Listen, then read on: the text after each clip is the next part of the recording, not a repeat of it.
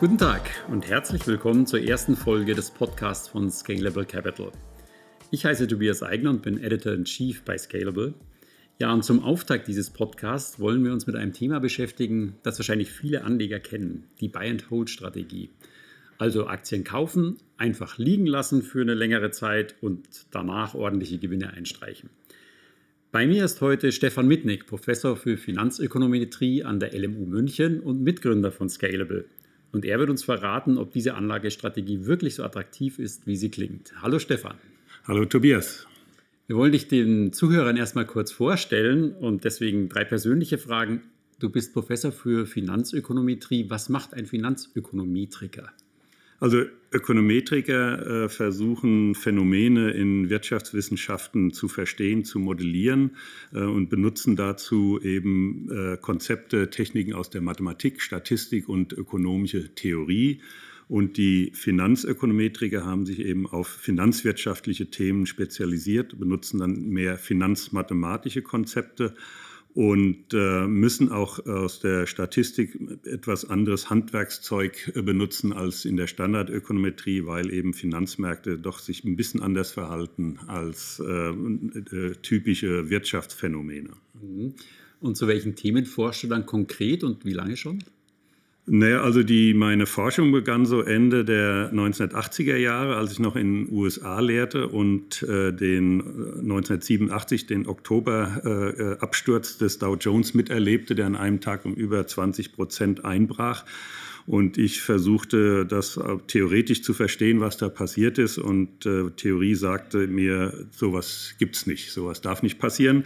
Äh, und das hat mich natürlich neugierig gemacht und äh, äh habe versucht äh, zu erforschen, äh, mit welchen Methoden solche Erkenntnisse hergeleitet werden. Und seitdem befasse ich mich eigentlich mit den mit Themen im Bereich der Finanzmärkte, die immer mit Rendite und Risikoanalyse zu tun haben.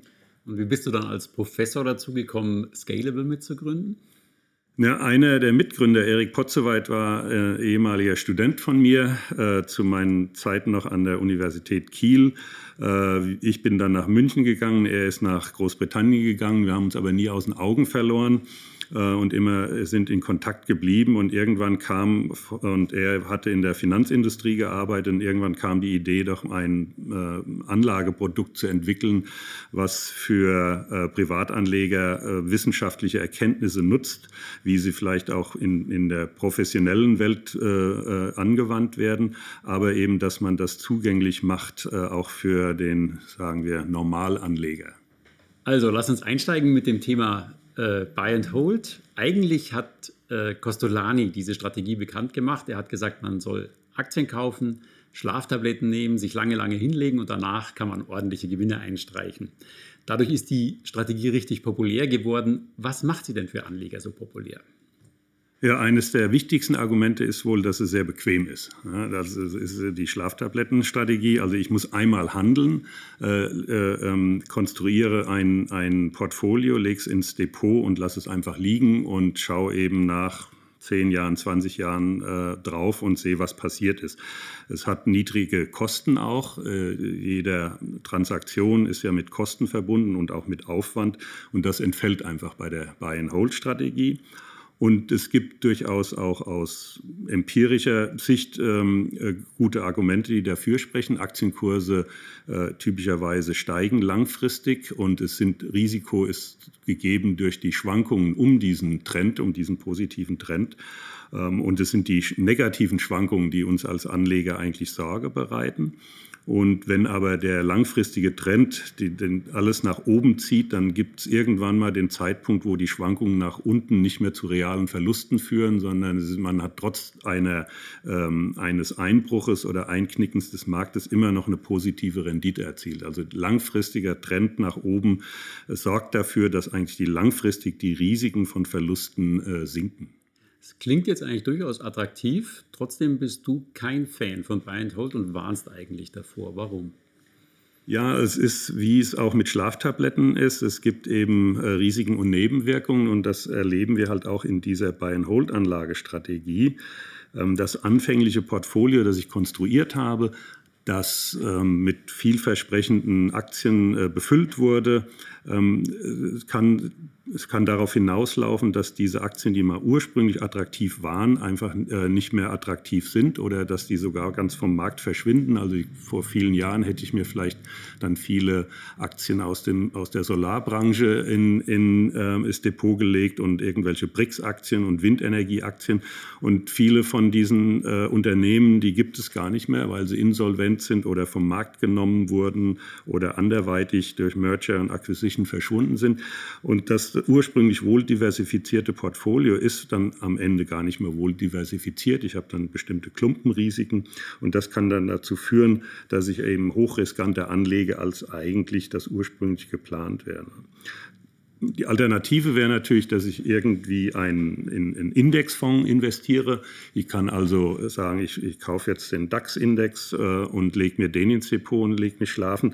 Ähm, das ist strikt gesprochen schon keine Buy-and-Hold-Strategie mehr, weil der Indexanbieter äh, sozusagen ähm, übernimmt die Funktion des Fondsmanagers. Er definiert, welche Aktien werden aufgenommen, welche werden fliegen raus aus dem DAX. Also ich delegiere sozusagen die äh, Anlageentscheidung an, an, an einen Dritten, an einen Indexanbieter und äh, spreche, kann eigentlich nicht mehr von der Buy-and-Hold-Strategie im eigentlichen Sinne sprechen. Und das Problem generell ist aber, ich setze mich, äh, ob ich jetzt einen Index kaufe oder und liegen lasse oder einzelnen Aktien, ich setze mich einfach den Marktkräften aus. Also wenn die Risiken nach oben schießen, schießen eben die Risiko, Risiken in meinem Depot auch nach oben. Ähm, und ich habe dann also, wenn ich an mein Geld äh, ran muss und es ist in einer unglücklichen Phase, dann realisiere ich also Verluste. Und wenn man mal anschaut, was so passiert ist in der Dotcom-Krise, da hatten wir in der Spitze im DAX einen Verlust von 73 Prozent. In der Lehman-Krise hatten wir auch über 50 Prozent. Und das sind einfach Verluste, die der typische Anleger nicht aushält und er irgendwann mal aussteigt und Verluste realisiert und dann an der Seitenlinie stehen bleibt und die Erholungsphase dann auch nicht mehr mitnimmt. Dieses Problem könnte man aber eigentlich umschiffen, indem man Buy and Hold ein bisschen modifiziert und über Anlageklassen diversifiziert. Also ich sage mal, man nimmt 50% Aktien, 50% solide europäische Staatsanleihen und wendet darauf Buy and Hold an. Dann hat man ja nicht diese ganz starken Drawdowns. Das stimmt.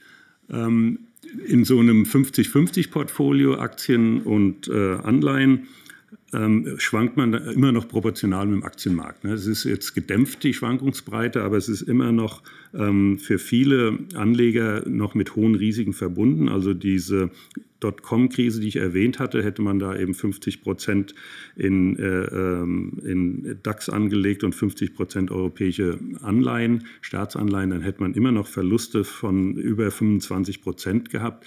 Und auch das ist für Anleger ähm, typischerweise etwas, was sie sehr ungern nur erleben möchten. Ähm, und es kann einfach äh, auch so ein Portfolio eben aus den Fugen geraten, aus Risikosicht weil die Aktienkurse typischerweise stärker steigen als die Anleihenkurse, sodass sich das Gewicht des Aktienanteils im Portfolio langfristig erhöht und dass der Anleihen ähm, äh, senkt, sodass eigentlich das Risiko langfristig immer steigt. Also das ursprünglich ausgewogene vielleicht für meinen als Anleger für meine Risikotoleranz, die ich habe, ähm, das ist langfristig entspricht das dann nicht mehr meiner Risikotoleranz. Also so ein 50-50-Portfolio wird dann 60-40, 70-30. Irgendwann mal kann es passieren, dass man fast ein reines Aktienportfolio dann hätte. Aber auch dieses Problem ließe sich ja vielleicht umschiffen, indem man einfach quartalsweise oder einmal im Jahr das Portfolio rebalanced, also sozusagen auf die Ausgangsgewichte die Gewichte zurückführt. Wäre das keine Lösung? Ja, ähm, das ist natürlich eine sagen wir, durchaus gängige Vorgehensweise, dass man sagt, ich, äh, um zu vermeiden, dass die Gewichte auseinanderlaufen, äh, bringe ich sie irgendwann, wie gesagt, nach einem Quartal oder halben Jahr, Jahr äh, wieder zurück. Ähm, das Problem dabei ist, wir erleben ja durchaus, äh, dass ähm, bestimmte Aktien und Indizes langfristigen Trends unterworfen sind. Und wenn wir dann äh, zum Beispiel eine ähm, äh, Anlageklasse im Depot haben, die langfristig fällt, dann wird die systematisch nachgekauft. Ne? Also immer wieder kaufe ich den Verlierer nach, stoße aber den Gewinner immer wieder ab, weil er eben die, die für eine Gewichts Kurserhöhung äh, dieser Anlageklasse sorgt oder dieser Aktie, sodass ich also systematisch Gewinner ähm, äh, abstoße und Verlierer zukaufe. Und das äh, äh führt natürlich einmal dazu, dass sich die Performance selbst äh, darunter leidet und ich immer mehr und mehr von den Verliereraktien in meinem Depot drin habe und letztlich dann auch wieder Klumpenrisiken entstehen. Ne? Und auch in der ähm, Dotcom-Krise, ne, dann hätte also in so einem 50-50-Portfolio DAX europäische Staatsanleihen hätten also einen Verlust von über 25, 27 Prozent genau ähm, erlebt. Äh, in der Buy-and-Hold-Strategie ohne Rebalancing. In der Strategie mit Rebalancing hätten wir anstatt 27 Prozent 38 verloren. Also es trägt nicht unbedingt der Risikominderung ähm, äh, bei, so eine Rebalancing-Add-on zu einer Buy-and-Hold-Strategie. Hm, also wie man es dreht und wendet, äh, Buy and Hold hat Tücken, die man beachten sollte. Was bleibt denn dem Anleger dann noch übrig? Was soll er denn dann machen, wenn Buy and Hold nicht das Wahre ist? Doch Markttiming und versuchen, im Vorhinein Kursabstürze zu antizipieren und rechtzeitig ein- und auszusteigen? Ähm, also das wäre äh, durchaus äh, äh, eine angenehme Sache, wenn das funktionieren würde. Das Problem ist einfach, das Markttiming das auf Kursprognosen basiert, äh, nicht funktioniert. Also die, ob eine Aktie oder ein Index nächsten Monat steigt oder fällt, das äh, abzuschätzen ist, entspricht wie einem Münzwurf. Ja, also ich habe eine 50-50-Chance mehr oder weniger äh, und dadurch äh, kann ich da keine systematische Anlagestrategie äh, ähm, aufbauen, die durch, äh, aufgrund von Kursprognosen erstellt wird. Welche Strategie soll der Anleger dann verfolgen? Also im, äh, im Gegensatz zu äh, Kursen kann man Risiken wesentlich besser prognostizieren. Und wie ich anfangs sagte, äh, das Anlagegeschäft besteht letztlich immer nur aus Rendite- und Risikobetrachtung. Sollte man möglichst eben mit dem arbeiten, was man auch prognostizieren kann. Während Kursprognosen einen Münzwurf entsprechen, also 50-50 Wahrscheinlichkeiten wir da erleben, ist es im, im Risikobereich, in der Risikoprognose so, dass ich da schon wesentlich besser prognostizieren kann. Bei Weitem nicht perfekt, aber mit Wahrscheinlichkeiten vielleicht von 60, 40 äh, oder 65, 35 auf der richtigen Seite liege und dass langfristig ich eben das nutzen kann, dieses Phänomen. Und dadurch kann ich dann mein Portfolio umschichten, wenn die Risiken nach ähm, oben zu äh, äh, drohen, äh, wenn, sie, wenn, es droht, dass die Risiken nach oben steigen, kann ich entsprechend umschichten und das Risiko absenken oder ich kann eben, wenn Risiken äh, wirklich wieder ähm, sich verringern, kann ich eben auch wieder so umschichten, dass ich wieder an meinem Risikolimit ähm, äh, äh, operiere. Wir sprechen hier also von einem dynamischen Risikomanagementsystem und damit gelingt es mir eben langfristig, das Rendite-Risikoprofil in meinem Depot ähm, zu optimieren. Kannst du da den Unterschied zum Timing nochmal genauer erklären? Also wenn ich äh, bei, wenn die Risiken ansteigen, äh, versuche umzuschichten und in risikoärmere Anlageklassen zu gehen, dann versuche ich ja praktisch auch den Markt zu timen und äh, vor großen Krisen vielleicht doch nicht in Hochrisiko-Assets zu sein. Oder ist da ein genereller Unterschied zum Timing? Ja, es ist, der, es ist ein Timing, das stimmt, aber es ist eben ein Timing, das auf ähm, Risikoprojektion und nicht auf Kursprojektion basiert. Und es ist wissenschaftlich ähm, äh, vielfach gezeigt worden, dass ich eben äh, Risiken wesentlich besser prognostizieren kann. Es gibt da auch äh, einen Nobelpreis für Arbeiten, die dazu geleistet wurden. Und ähm, das sollte man nutzen, wenn man schon nicht Kurse prognostizieren kann. Ich hätte natürlich überhaupt kein Risiko, wenn ich einen Kurs perfekt prognostizieren kann. Dann gibt es keine Überraschungen mehr in meinen ähm, in meinem Depot. Aber da das nicht gelingt, sollte ich zumindest versuchen, die Risiken, ähm, äh, Risikoentwicklung sinnvoll in einem Risikomanagementkonzept aufzunehmen. Das heißt jetzt nicht, dass ich genau den Zeitpunkt von so einem Crash prognostizieren kann. Wir arbeiten hier immer nur mit Wahrscheinlichkeiten. Wie wahrscheinlich ist, dass im nächsten Monat was passiert, ähm, äh, dass es knallt oder nicht knallt? Und ich kann dadurch, dass ich dann entsprechend schon die Risikopositionen in den Anlagen runterfahre, die ein höheres Absturzpotenzial andeuten, äh, kann ich eben das Risiko generell mehr im, im, in Schach behalten in meinem Portfolio. Und das hilft letztlich äh, dann äh, der Risikosteuerung, aber es hilft auch der Performance. Und ich habe eben in Phasen, in denen bestimmte Anlageklassen, zum Beispiel Aktien, extrem hohe Risiken haben, die dann typischerweise auch mit einer schwachen Performance einhergehen. Ähm, das kann ich einfach dann abfedern, diese Phänomene. Aber so ein dynamisches Risikomanagement kann der Anleger wahrscheinlich nicht zu Hause selbst umsetzen, oder? Es ist schwierig, ähm, weil man muss äh, schon Zugang zu Daten haben, also man muss schon den Markt beobachten.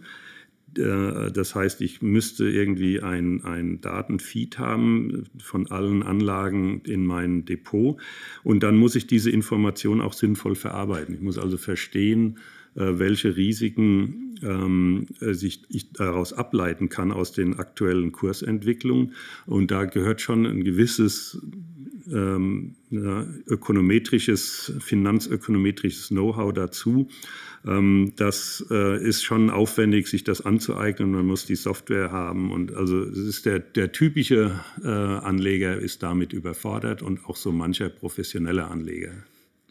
Okay, vielen Dank, Stefan, für das Gespräch. Danke, gerne.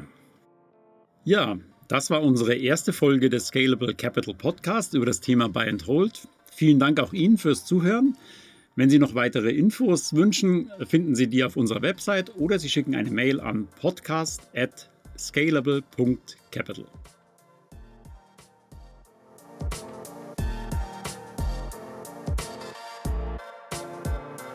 Scalable Capital Vermögensverwaltung GmbH erbringt keine Anlage-, Rechts- und/oder Steuerberatung. Sollte dieser Podcast Informationen über den Kapitalmarkt, Finanzinstrumente und/oder sonstige für die Vermögensanlage relevante Themen enthalten, so dienen diese Informationen ausschließlich der Erläuterung der erbrachten Dienstleistungen. Die Kapitalanlage ist mit Risiken verbunden. Bitte beachten Sie hierzu die Hinweise auf unserer Internetseite.